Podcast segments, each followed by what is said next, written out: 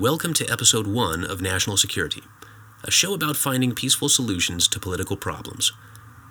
If you ever talked about politics with someone, even if they're your good friend or family, you might think what we want to achieve is nearly impossible. And well, you're right, which is why we're inspired to produce this show. And it may need to run for years or decades to fulfill its purpose, if not even longer, considering billions of people fought for peace over thousands of years and, well, we're still fighting for peace. Another challenge to this show is me, your host, Ryan Thompson. I'm a biased, apologetic liberal, traits that'll get us nowhere without learning a few things from the right. And optimistically speaking, it might be rare when that happens. If our odds are slim, but each show inspires just one listener to think more peacefully about a political problem, I think that's a big payoff considering what's at stake.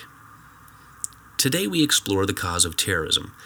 Amidst no budget or guest, I'm hoping you'll bear through any obvious points or old news mentioned to understand it, because we can't realize anything important without reconsidering the past. Many of us worry that any day now other countries or people from them might attack America in ways paling in comparison to nine eleven. Simply put, those concerns make perfect sense. Yet a more accurate way to rephrase the statement is every country or even person in this world has the potential to attack America. To be clear, even America's own citizens and staunch allies prepare for this possibility. The paradox of this obvious yet surprising fact will threaten Americans for as long as their fears are unreasonable. The great political divide in this country just grew wider over our new president's public statements and executive order about terrorism. Tens of millions of Americans wholeheartedly believe he's right and feel safer by his actions. Most of these folks are either educated, employed, charitable, creative, taxpayers, good to their friends and family, respected by people that look a lot different than them, or some to all of the above. There are also tens of millions of Americans who can't disagree more with our president and his supporters, me being one of them, because we may not like what they learned in school, who they work for, what they donate to, their creative themes, how they want their taxes applied, the values they teach their kids, or our perceived impression of those who respect them. By these reasons, we segregate ourselves from them. Just as by a different expression of those same exact reasons, well, they couldn't be happier about it. No matter how epic Americans' political achievements are, we'll always debate each other over who's ruining this country by using two ways of looking at one reason in support of one objective. Considering nobody's right all the time, I hope this uncanny process never ends. So how do we know who's right? Well, the good news is, one expression of a reason is usually better than the other. So all you have to do is pick the right one. For example, let's say two people who care about our economy are disagreeing over the legality of slave labor. Well, anyone with a brain and a heart knows slavery is wrong. Among them, believe it or not, was Robert E. Lee, the surprise of which introduces a political problem yet to be peacefully solved. And that is, every group of Americans is right about at least one minority perspective our lives and liberties depend on. Yet these lives are split on the issues. This combo of urgent beliefs and high stakes, often prior to even knowing the truth, is what inspires anyone to fear, hate, or kill each other over politics, just like six hundred twenty thousand of us did before making the right decision on slavery.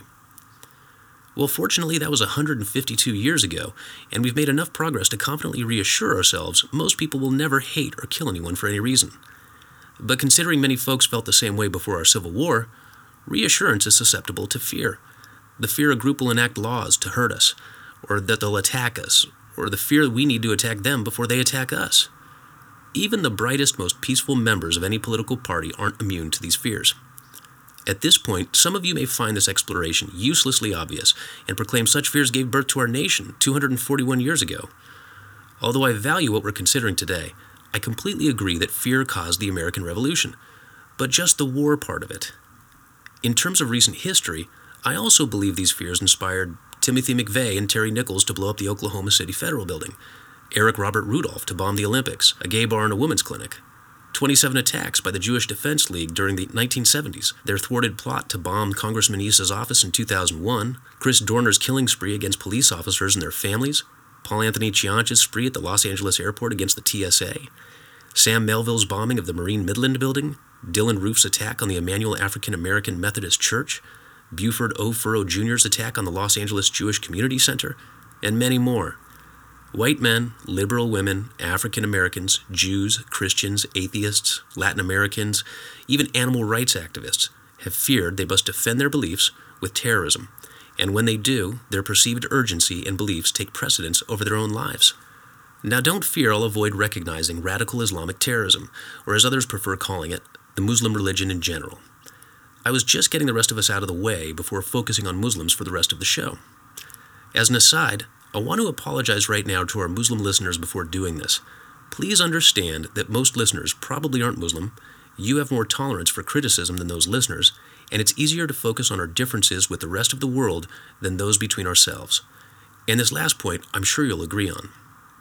So from here on, we'll consider two groups: Americans, except for Muslims, and Middle Eastern Muslims, including radical Islamic terrorists. Now unified, we, the American people who aren't Muslim, have put aside our differences for a few minutes to unify against the problem of radical Islamic terrorism. Radical Islamic terrorists have been attacking the United States. I wholeheartedly believe every one of them did something ruthless and unjustified. Our new president's response to radical Islamic terrorism is an immediate ban on Muslim refugee programs, as well as travel to the U S by anyone originally from one of seven predominantly Muslim countries, even if they've been resident citizens of allied countries for decades, have personally risked their lives for our military as informants or translators, or are college-educated, permanent U S residents who started families here and work for companies like Apple or Google. In respect of our temporary unification, there will be no debate over the president's actions. Instead, let's explore why radical Islamic terrorists attack the United States of America. Here's what we know so far. It isn't because we don't have a wall, because many of these terrorists were legal U S residents or born in America, aren't Mexican, or launched airborne attacks. It isn't our refugee programs, because up until last year, it never brought a Muslim terrorist to America. It's not because Muslims are satanic, but I probably can't get radical Christians to consider that. All I can say to them is my heart feels different than yours. Radical Islam says, I know you aren't, but what am I? And how are either of you going to study one another and get to the bottom of this without being ostracized, hurt, or killed by your peers? Until they can fear a little less, radical Christians and radical Islamists must accept their teachers' orders as God's word, even if God never said it or meant it, which doesn't give a guy like me much hope of working with them to coexist. It also inspires the general public to doubt and chastise them, which is a big problem. Because while most Americans can sensibly dislike radical Christianity or radical Islam, feeling like everyone is against you, including family and friends, can have a powerful effect. Anyone publicly swearing by an exclusive, violent outlook on life in general must fear they have a lot to lose if they're wrong. The potential embarrassment of that alone can inspire self-fulfilling prophecies of their holy duty to commit terrorism. Omar Mateen and his victims understood that fear, which is one of many comprising the root cause of all terrorism, if not war in general. Do countries war over money, energy, conspiracies, noble causes? Yes, but none are possible in absence of fear. Looking abroad, what fears pervade Muslims of the Middle East enough to threaten America's national security? Our new president's refugee and travel ban arrives upon the heels of an American and military intelligence operation over the past sixty-four years in Iran, thirty-seven in Iraq, and six in Syria. Every violent, major anti-American action by these countries, none of which I approve of or believe in, is a direct response to an attack, invasion, sanction, or real threat. Although I despise any act of violence against us by these countries, I don't understand the purpose of our wars against them, nor do many of the U S military and political leaders who launched them. It felt right when they asked for our money and blood, but in hindsight, I don't know why. The net effect of all this meddling is obvious. The more people are attacked, the more they want to attack the attacker. Many Israelis might agree it's related to the fear of, as one person might put it, being wiped off the face of the earth. Now, there's a very popular argument out there claiming the most peaceful thing you can do as a country is threaten to wipe people off the face of the earth. It's called the nuclear deterrent. This is a tough one for me because the Cuban Missile Crisis, the Cold War, Russia, China, and Pakistan's nuclear arsenals, built in response to the fear over ours, haven't made me feel any safer. Yet it's all moot, though, because seventy-two years of testing this theory has scared enough people into giving us a reason to keep them.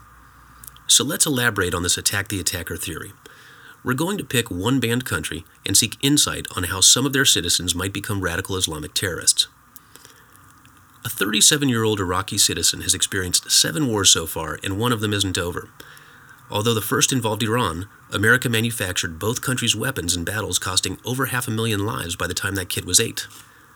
At eleven years old, they would have survived a year-long American bombing campaign destroying their major cities. At fifteen, they'd no ever witness a small war over that year involving the United States. At eighteen, this person would witness a large-scale four-day bombing campaign by American cruise missiles.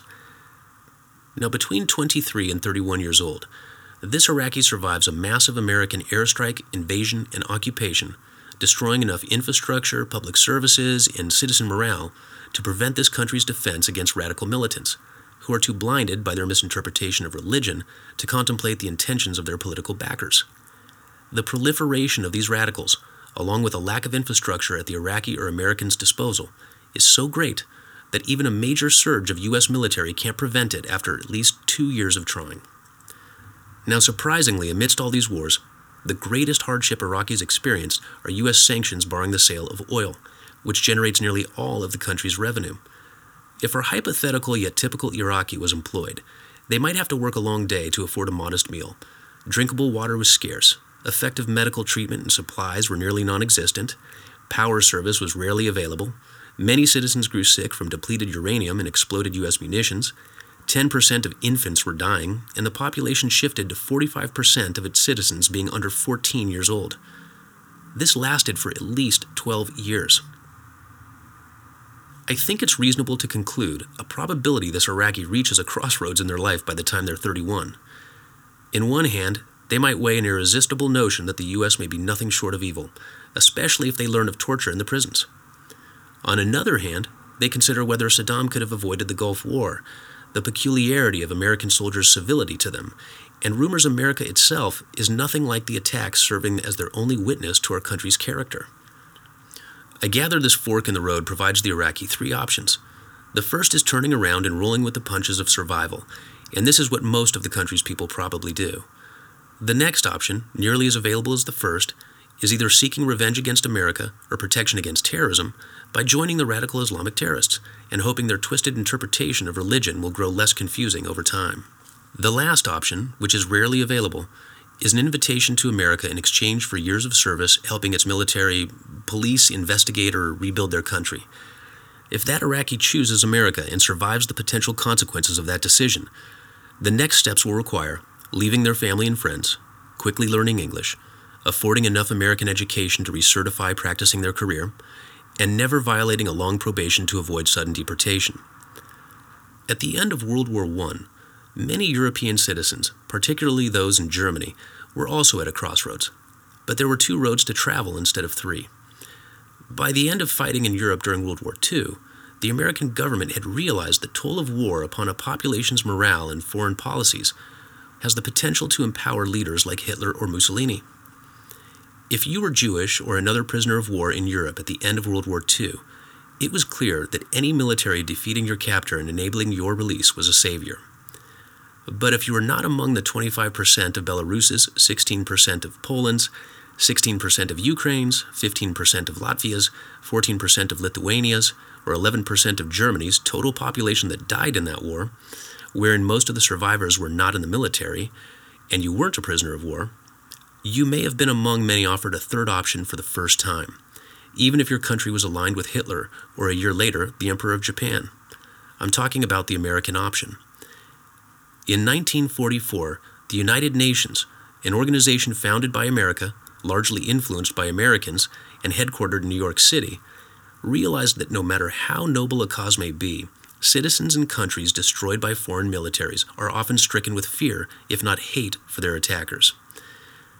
This is one of many reasons the U N created the refugee agencies, which in turn created the greatest, least expensive asset to our national security: foreign people's goodwill for America.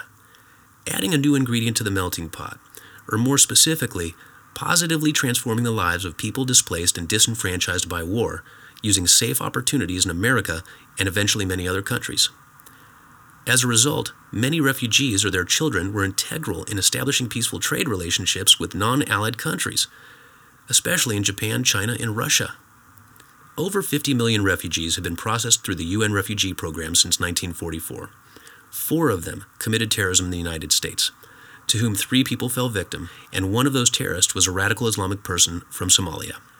Other than that person, every radical Islamic terrorist that attacked America was not a refugee. Simply put, it's nearly impossible for them to pass the vetting process. Now let's go back to the Iraqi who chose to be part of the refugee program. Let's say this person is now in America, has a green card, is a taxpayer, and skilled contributor to our economy. What do you imagine this person might discuss with their family back in Iraq on a phone call today? Some ideas coming to my mind are maybe that they can't leave to visit them soon. You know, maybe a sibling's effort to visit America will likely never happen. Or maybe that a younger sibling is now certain that a refugee elder abandoned them to take sides with the great Satan. Yet ultimately, God's will shall prevail, even if he must see to it. Fear erodes our national security. Rest assured, any government we feel threatened by is only broadcasting American media that instills fear in its people, because the propaganda effectively inspires citizens who fear each other to unify in fear of something else. I'm confident Americans on all sides of politics will agree it's time for us to unify in fear of something else. But my minority opinion is, amidst the truth, there will always be a bad guy out there, and without disrespect for any noble value a war ever begat, the something else we must unify against is fear itself. Let's not be afraid of refugees. Let's be wise and understand their essential role in protecting our national security, and see to it by peaceful means that any attempt to eradicate our refugee programs or even our critical immigration programs are swiftly thwarted. If not for the simple reason that, according to our governing documents and sometimes our actions, it would be un-American to cower away from it. It may feel weird to speak your mind politically at times, as it does to me now, but I'd rather be proud of distinguishing myself against the consequences had I not done this. This concludes our first episode of National Security. If anyone is listening, thank you so much for doing so. If you're on the fence about this episode, but seeing the facts behind it will help, or if you firmly believe this show misrepresented any truth, email Ryan at giant steps dot u s, and time permitting, I'll do my best to respond. If it turns out there was any significant misrepresentation of fact, I'll correct it at the open of next week's show. Regarding that show, stay tuned for our first interview with an Iraqi refugee. Until then, take care.